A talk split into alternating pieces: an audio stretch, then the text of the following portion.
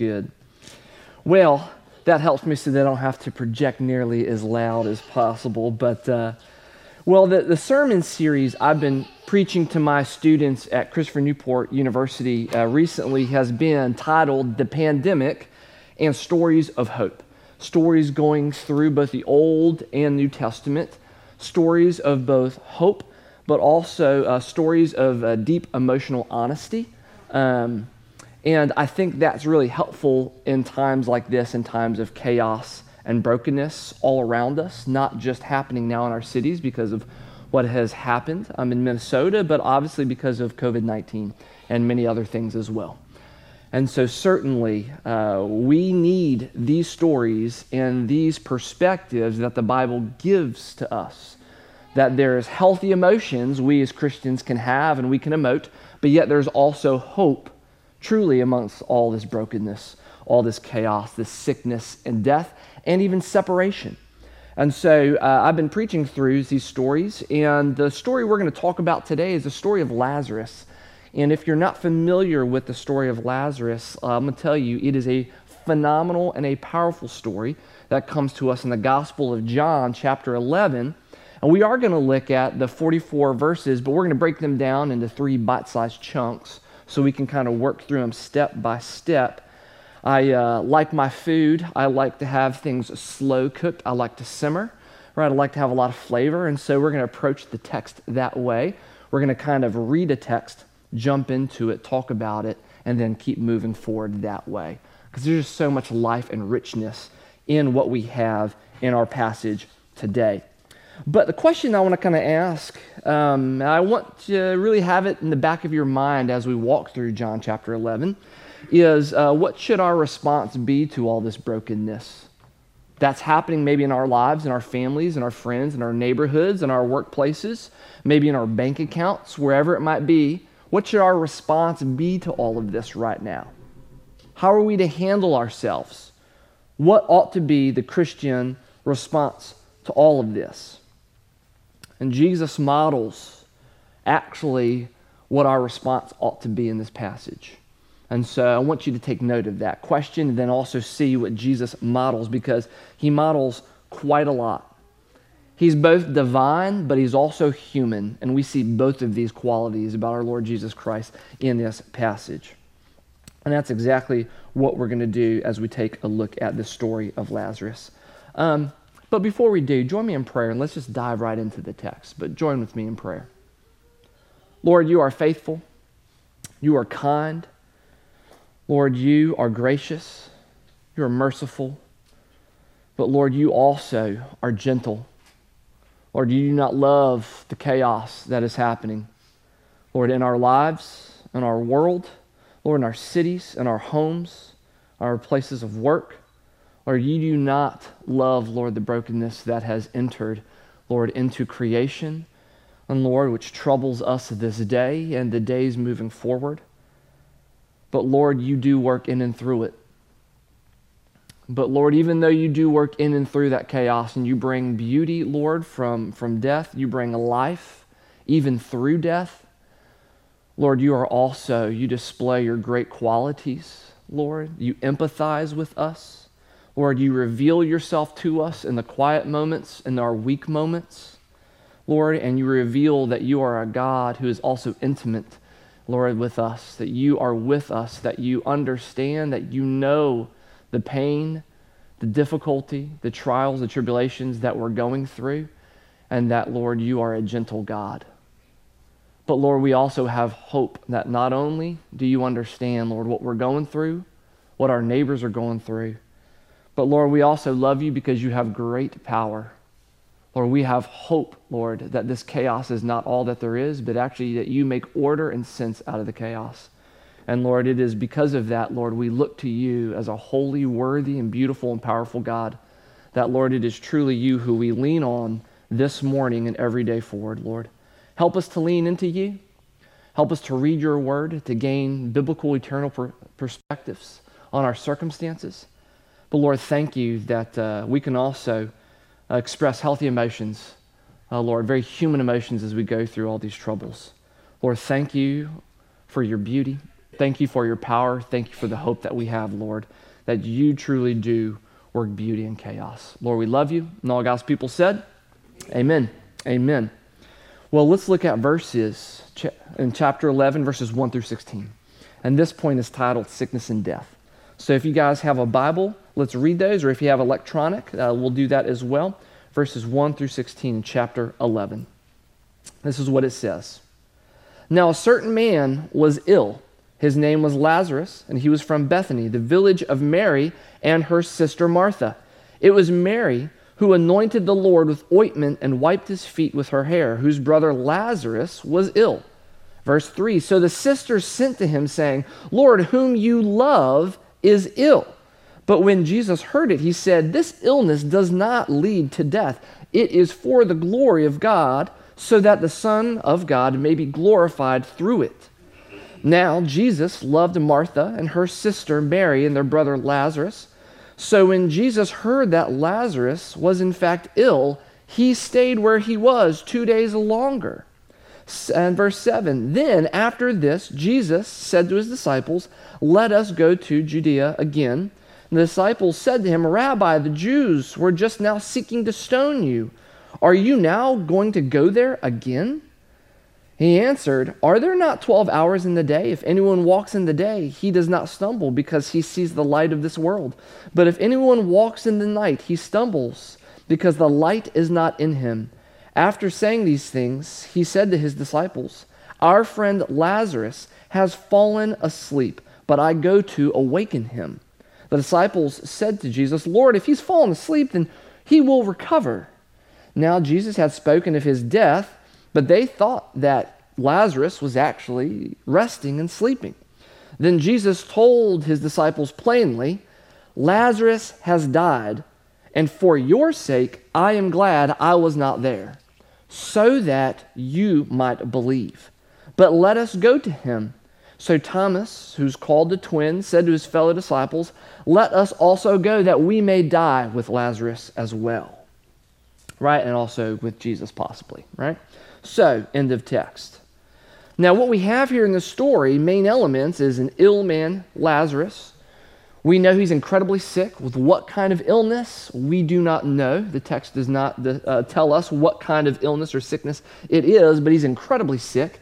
We know that he is loved because it says very much in this text that Jesus knows him by name. He loves him, loves his family. There's an intimate connection between Jesus and this person, right? So there is a, a love and a kindness and a caring nature that has already been built between Jesus and Lazarus.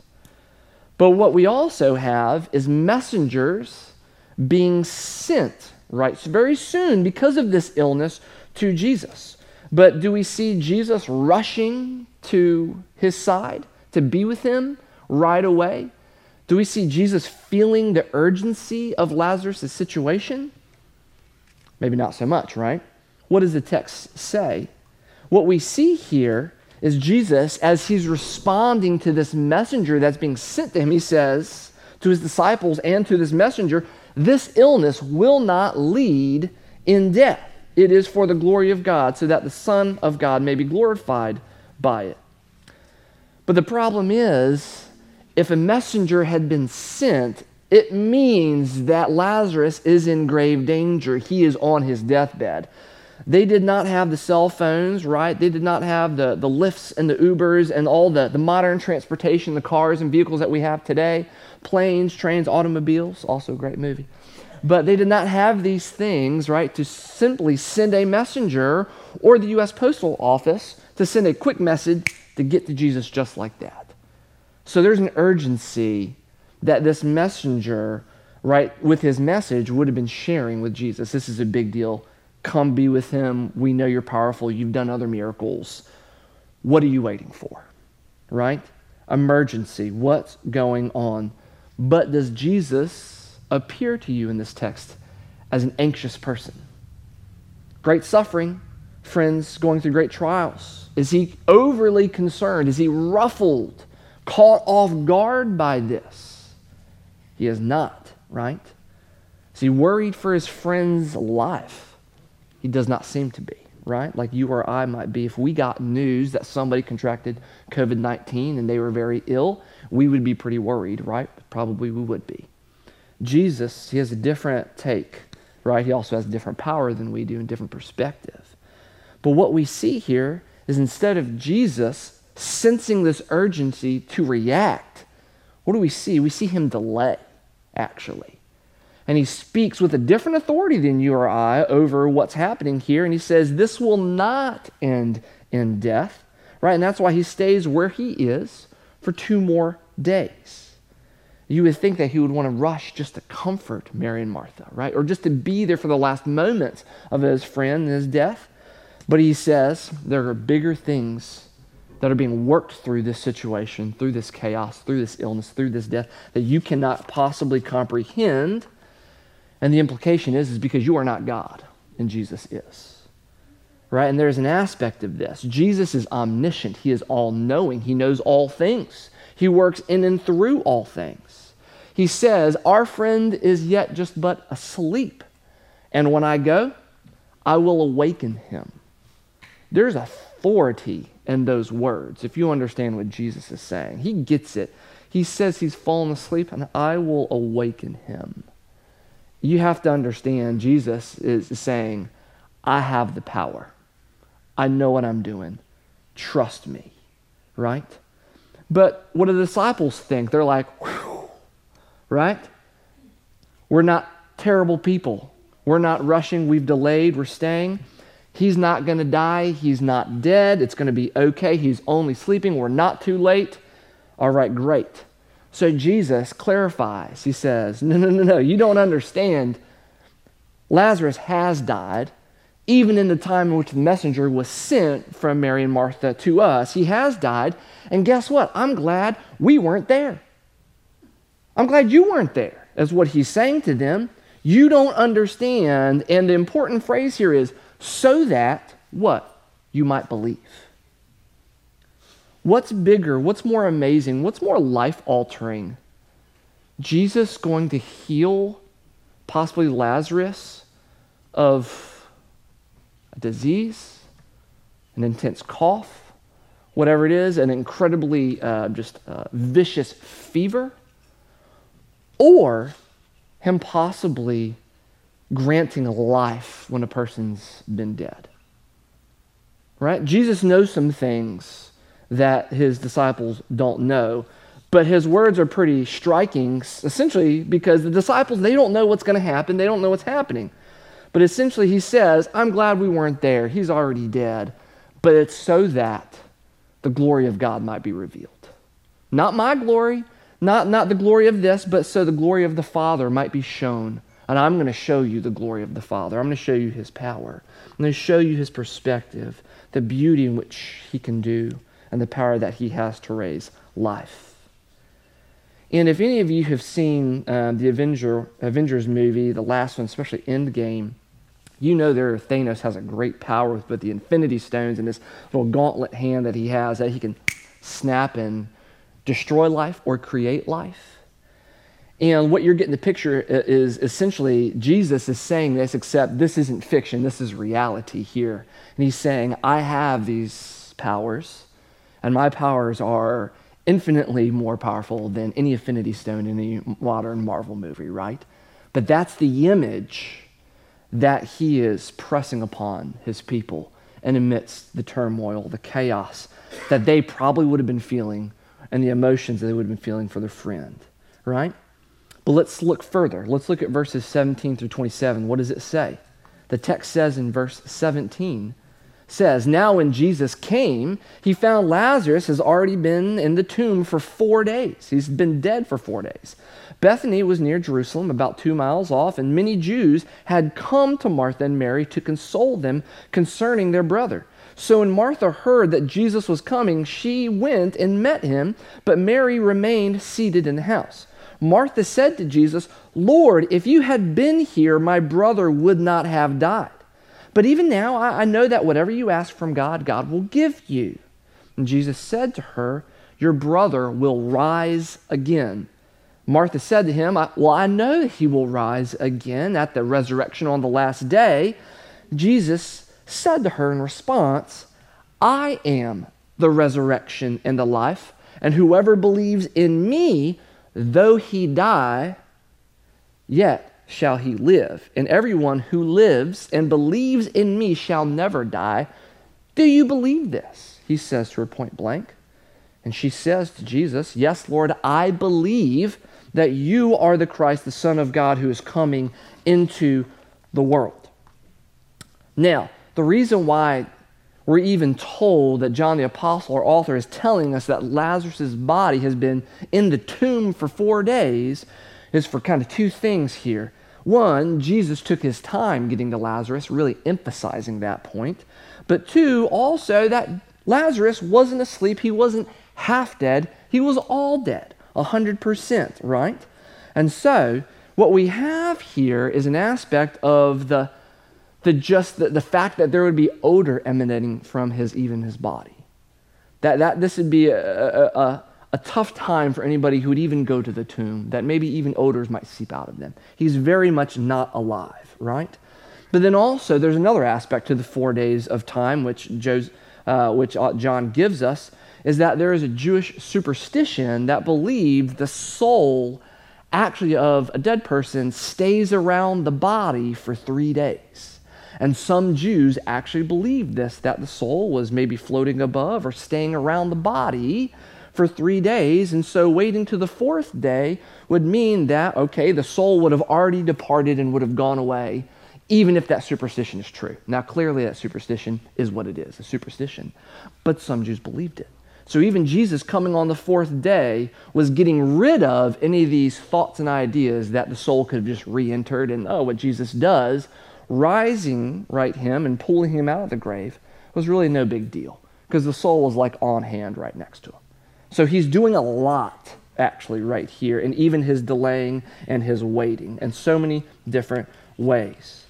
But what do we have also? We have a picture of great sadness, we have a picture of great sorrow, and very much stark picture of death. We even have professional mourners who are spending time with Martha and Mary. They came from Jerusalem. People who would aid in the grief and the mourning and the crying, understanding the severity of this loss and of this death. There would probably even be professional musicians playing dirge music, deep, dark, ominous music, following procession of people, helping them mourn because of actually knowing the finality of what had just taken place and happened. And so that's the mental picture of actually what's happening here that Jesus is entering into. And what does Martha say to Jesus? She does not say it sarcastically, she says it truthfully. I know, Lord, if you had been here, my brother would not have died. I know whatever you ask God, God will give it to you, He will grant it to you. You could have healed him, but you didn't. Please don't strike me with lightning. I know you can do it. I know you have power. But I'm a little frustrated with the situation right now, with the loss of my brother. Understandably so but also you weren't even with us to comfort us or to comfort my brother, to be with him in his dying breath. Where were you? Legitimate frustration, right? Possibly. But what does Jesus say to her? Right? He says, I am the resurrection and the life. Whoever believes in me, though they die, they shall still live.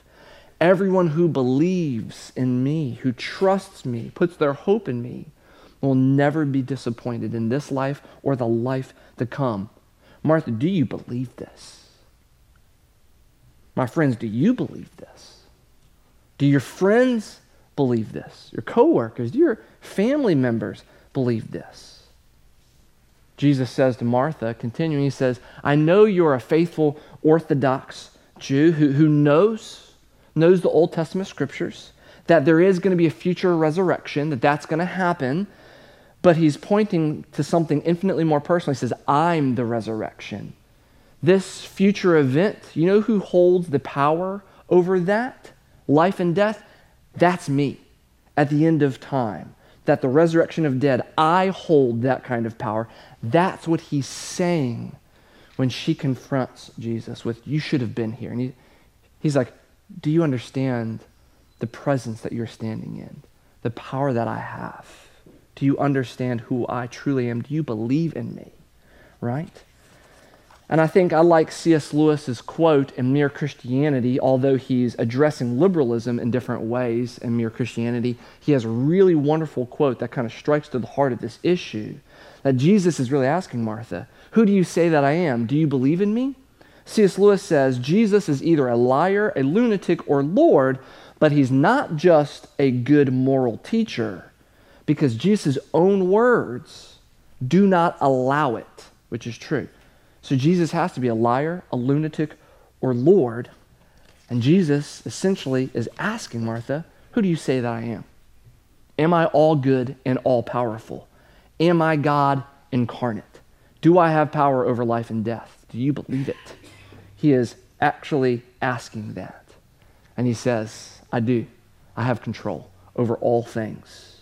I am life, and I'm the one who grants life to those who put their trust and faith in me. And so we see a divine nature of Jesus flowing in this part of the passage. But this next part of this passage, as we look at verses 28 through 44, we see also the human side, which is incredibly important for us to also grasp. We see in verses 28 through 44, the text tells us this. When Martha had said she believed, she went and called her sister Mary, saying in private, The teacher is here. He's calling for you. And when she heard it, she rose quickly and went to Jesus. Now, Jesus had not come into the village of Bethany, but he was still in the place where Martha had met him. When the Jews who were with her in the house were consoling her, they saw Mary rise quickly and go out they followed after her, supposing that she was going to the tomb to weep there. Now, when Mary came to where Jesus was and saw him, she fell at his feet, saying to him, Lord, if you had been here, my brother would not have died.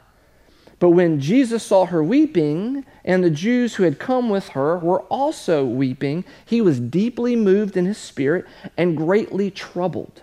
And he said, Where have you laid him, Lazarus? And they said to the Lord, Come and see. verse 35, Jesus wept. And so the Jews said, Well, see, see Jesus' emotional response, see how he loved him? But some said, Well, could not Jesus have opened the eyes of the blind man? And then couldn't he have kept this man from dying? Then Jesus was deeply outraged again, and he came to the tomb. It was a cave, and a stone lay against it. And Jesus said, Take away the stone, Martha. And the sister of the dead man said to him, Lord, by this time there will be an odor, for he has been dead for four days. And Jesus said to her, Did I not tell you that if you believed, you would see the glory of God? So they took away the stone. And Jesus lifted up his eyes and prayed and said to the Father, I thank you that you have heard me. I knew that you always hear me. But I said this on account of the people standing around me, that they may believe that you sent me. When he said these things, he cried out with a loud voice, Lazarus, come out. And the man who died came out, his hands and his feet bound with linen strips, his face wrapped with cloth. Jesus said to them, Unbind him and let him go. Matthew Henry, in his commentary on this, he says wonderfully, right, that if Jesus had not specifically said the name Lazarus, that all of the dead would have awoken and come out of their graves. You understand the power? Matthew Henry gets it. He gets it when he drops that quote in his commentary. He is saying this is not just good news for Lazarus, it is. Not just good news for everybody who's witnessing there, it is. But he's also pointing to the power over his future resurrection, Jesus, which is not going to be too long from now. But then he's also solidifying and reminding that, yes, the future resurrection of all is coming too. And that's good news. You have that hope to look for that this life isn't all that there is, and this body is not all that there is. It will be renewed. The Apostle Paul echoes this and reminds us of this great news in 1 Thessalonians chapter 4. He says, Brothers and sisters, we do not want you to be uninformed about those who sleep in death, so that you do not grieve like the rest of mankind, who have no hope.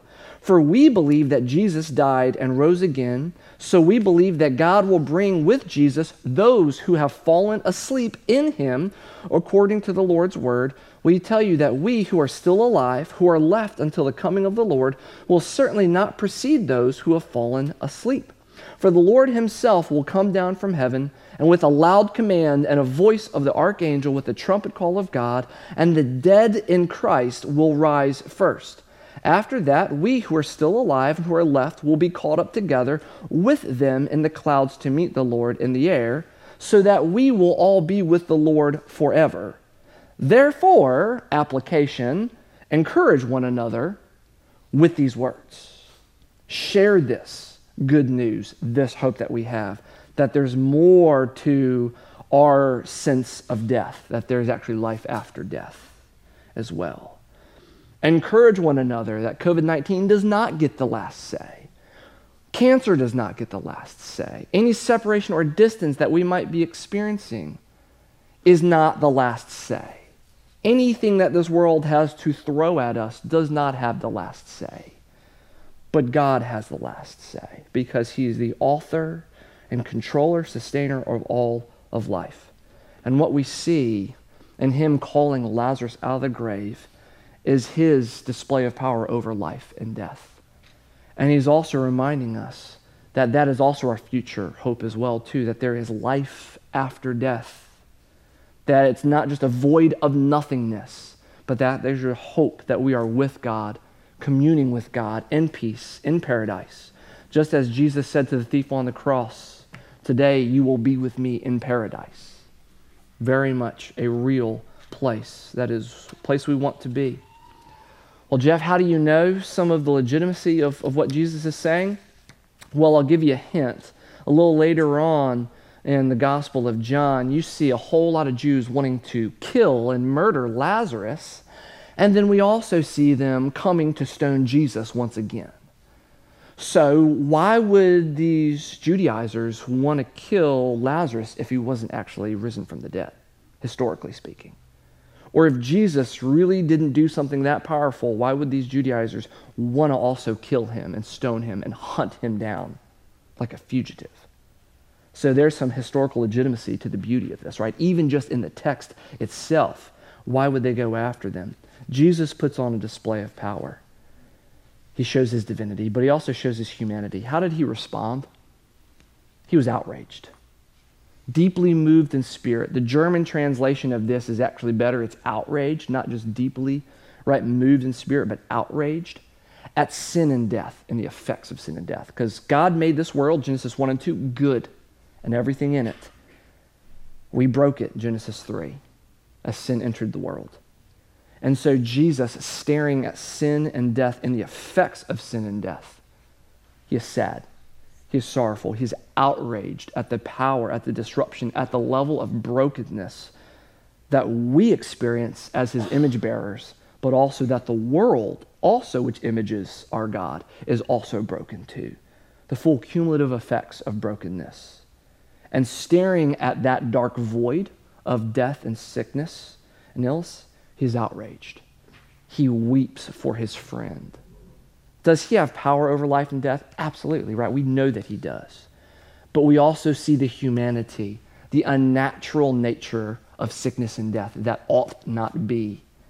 And it is also healthy for us to understand that we have a place for healthy emotions of, of, of sadness and of sorrow when we go through the trials and tribulations that we go through.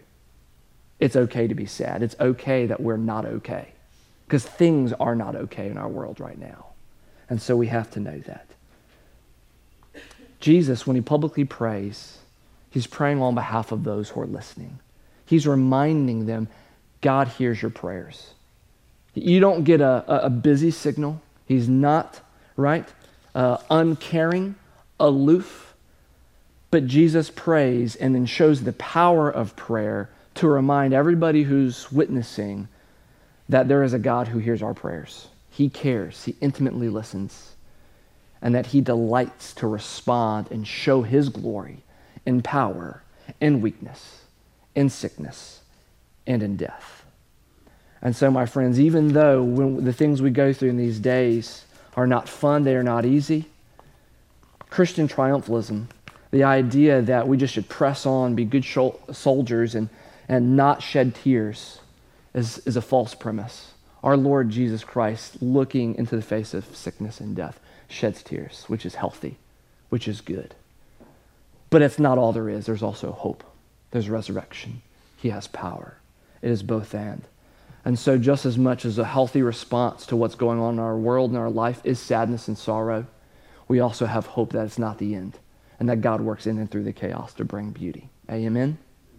Amen. Let's pray. Lord, you are faithful. Lord, you are kind. Lord, you are the one who rights all wrongs, who brings justice where there is injustice. Lord, you are the one who raises us, Lord, from death to life, both spiritually, Lord, and physically, Lord. And we look to you, Lord, for all hope in this life. Lord, we love you. Lord, thank you that on the death, Lord, on the cross, it's not the end. But Lord, you rose victoriously, Lord, three days later. Lord, showing your might and your power, your faithfulness, Lord, your steadfastness, Lord, and also leading the way that, Lord, your future is our future and that we get that. Thank you for that reminder.